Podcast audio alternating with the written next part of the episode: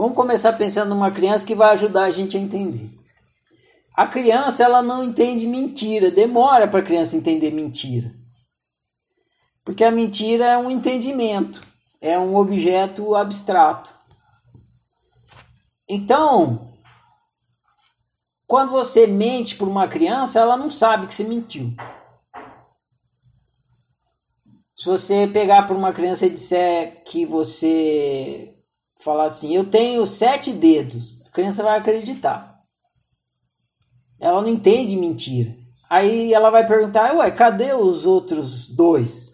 Aí você vai falar assim, eu tirei de manhã e botei na gaveta. Ela vai acreditar também. Tá lá na gaveta, lá de casa. Porque ela ainda não entende essa coisa da mentira. Demora até a gente entender o que é mentira. Então, nesse sentido, a gente pode dizer que não tem mentira na criança. E tem no adulto. Então, quando uma pessoa adulta mente, eu adulto vejo a mentira, eu sei que ela mentiu. Porque eu construí o entendimento da mentira dentro de mim. Então, de fato, se eu não tiver aquilo que a pessoa tem, eu não entendo. Vou pegar um outro exemplo também interessante. Eu contei outro dia lá na conversa com a Uneb. Eu trabalhava numa firma que tinha um rapazinho de uns 14, 15 anos. Ele era bem garotinho, né, jovenzinho. Devia ter uns 14, 15 anos. Ele era filho do dono da firma. E eu levava o meu violão lá para a firma. No intervalo eu ficava tocando. E ele gostava de música e ele vinha conversar comigo, porque ele viu tocando violão e tal. Ele ficava entusiasmado de conversar de música comigo. E aí eu gosto de tocar de tudo. Né? Gosto de vários estilos. Eu toco samba, toco rock, toco MPB. E aí ele gostava de rock só. Ele gostava de uma banda chamada Raimundos. Na época, super famosa. Aí ele reclamava que o pai dele ouvia música... de dor de cotovelo. Nel Gonçalves, assim? É, meio nisso. Assim, o pai dele ouvia Roberto Carlos, ouvia umas Maria Bethânia, mais para MPB, mas ele devia gostar de um Roberto Carlos mais pro romântico e tal. Sim, sim. E ele era jovenzinho e roqueiro, né? Então ele não gostava. Ele vinha reclamar, meu pai ouve umas músicas chatas, não sei o que, de dor de cotovelo. Aí um dia eu tive um insight, assim. Aí eu cheguei pra ele, como ele gostava de vir conversar comigo, ele me dava abertura pro diálogo, uma abertura que ele não dava pro pai dele. Sim. Aí eu comecei a conversar com ele, eu falei assim, você já namorou alguma vez na vida? Aí ele falou assim, não, nunca namorei. Aí eu falei assim, então... você não namorou, então você também nunca se apaixonou, né? Não. Então, ó, você não se apaixonou, nem nunca namorou, e aí, então, você nunca levou um fora, você nunca levou um pé na bunda, você nem namorada teve. Ele falou assim, também não. Como é que você vai entender a dor de cotovelo que seu pai sente? Né? Ele falava fossa também.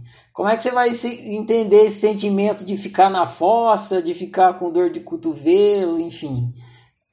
que tem lá nas músicas que você não gosta. Você ainda não construiu essa experiência dentro de você. Então é nesse sentido, igual da criança. Enquanto você... quando você vê uma coisa e você entende, é porque tem dentro de você. Porque se não tiver, você não vai reconhecer. Nem dor de cotovelo, nem mentira, nem fossa, nem traição, nem nada. A criança no começo ela não entende traição também. Então, várias coisas. Uhum. Então, de fato, quando você vê isso, é porque tem dentro de você. Agora, não significa que você opta por viver dessa maneira. Não é porque você entende o que é mentira que você vai optar por ser um mentiroso. Uhum. Você opta... esse bem dentro é o conhecimento que a pessoa tem daquilo. Né? Até porque... significa... exatamente, até porque se você não souber o que é uma mentira, como é que você vai ser um mentiroso? Impossível, né?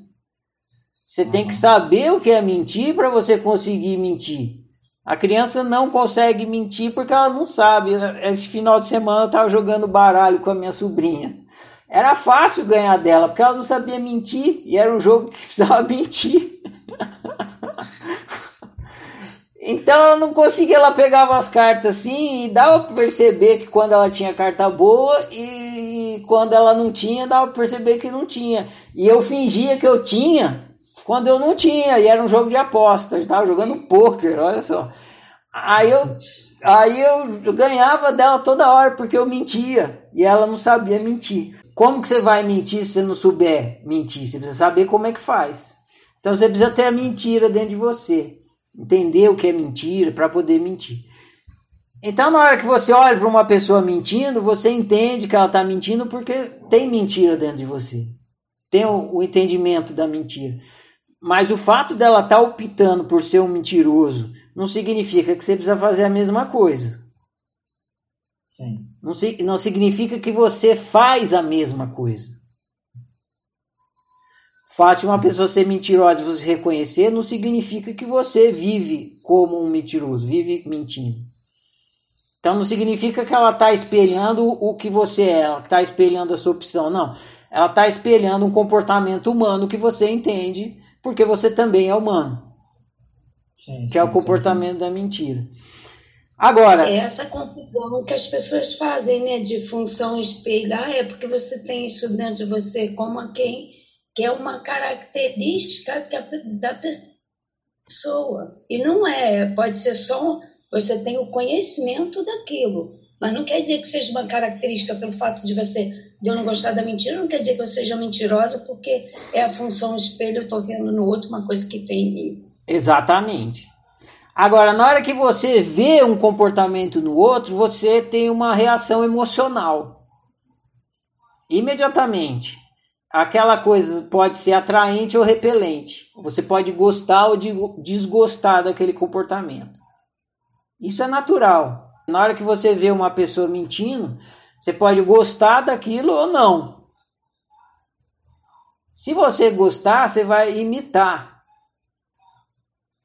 Você vai imitar aquilo. Se você não gostar, você não deve fazer aquilo. Se o seu GPS, o seu sistema emocional está te dando sofrimento em relação àquilo, o que o seu GPS está dizendo é: isso aí não serve para você, não faz isso. O grande equívoco nosso, que na hora que o GPS manda sofrimento em relação a um comportamento que o outro está executando, em vez de a gente assumir um compromisso de jamais fazer aquilo que a gente está vendo, jamais executar aquele comportamento que o outro está executando na gente, no nosso viver, a gente quer mudar o outro. Então, quando você vê um mentiroso, em vez de você afirmar um compromisso com você e falar: nossa, a mentira, eu odeio mentira, a mentira me dá urticária. Em vez de você falar assim, eu jamais vou mentir, você tenta impedir, fala: oh, você não pode mentir, para de mentir, você é um mentiroso, mentiroso é ruim. E aí você vai tentar mudar o outro, impedir que o outro minta. Aí você não está usando bem a função espelho. Aí você vai viver mal, porque você vai criar aquela coisa de um brigando com o outro.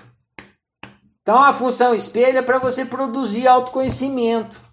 Você vê no outro um comportamento que te desagrada, isso é ótimo, porque a hora que você vê esse comportamento, você assume um compromisso com você de nunca executar aquele comportamento. Isso que eu estou falando agora, é a tal da... Esqueci o nome que o pessoal dá, eles chamam de a lei máxima. Regra de ouro. Regra de ouro, exatamente. Como que enuncia a regra de ouro? Você sabe, Júlio? É que você não faz para o outro o que você não quer que faça a você mesmo. Isso. A regra de ouro é a função espelho. A regra de ouro é a função espelho. Você olha uma pessoa fazendo uma coisa. E aí você assume o compromisso de não fazer aquela coisa que você não gosta.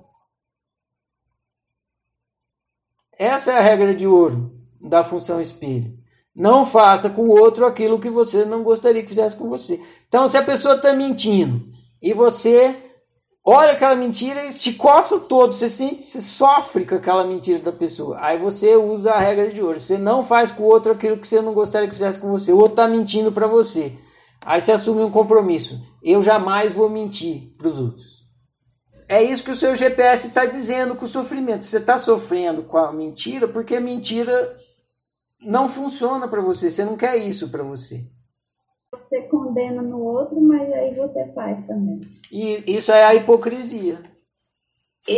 Essa função espelho, trabalhar o autoconhecimento através da função espelho, não significa a aceitação daquilo, porque eu entender que é a função espelho e eu tenho que aceitar aquilo.